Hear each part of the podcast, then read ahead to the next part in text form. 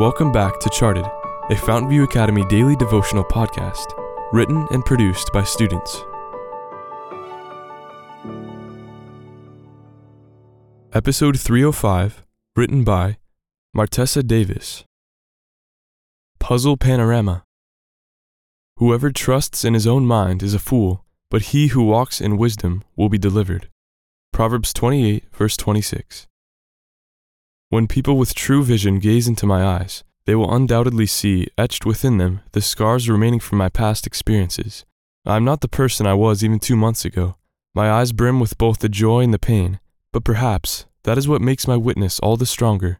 One thing I have learned over the past year is not to rely on feelings. For example, feelings of hopelessness, a lack of feeling God's presence, or an overwhelming sense of fear are feelings I cannot rely on. In my lowest moments, it felt like I was completely cut off from God.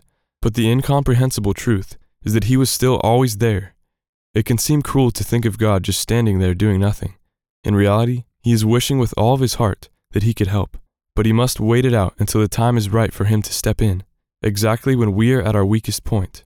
No temptation has overtaken you except such as is common to man. But God is faithful, who will not allow you to be tempted beyond what you are able, but with the temptation will also make the way of escape, that you may be able to bear it.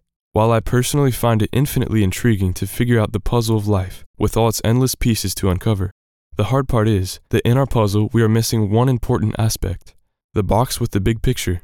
There is only one who has a panoramic perspective of our lives God. This means that when God asks us to place a piece in the puzzle that does not seem to fit, we must fully trust that He knows how it's all going to come together. I've learned from experience not to assume my life is worthless just because my embedded picture for my puzzle does not match God's. My puzzle was not meant to be solved in one day. I am much too complex for that. The bird's eye view is always better than the one from down here.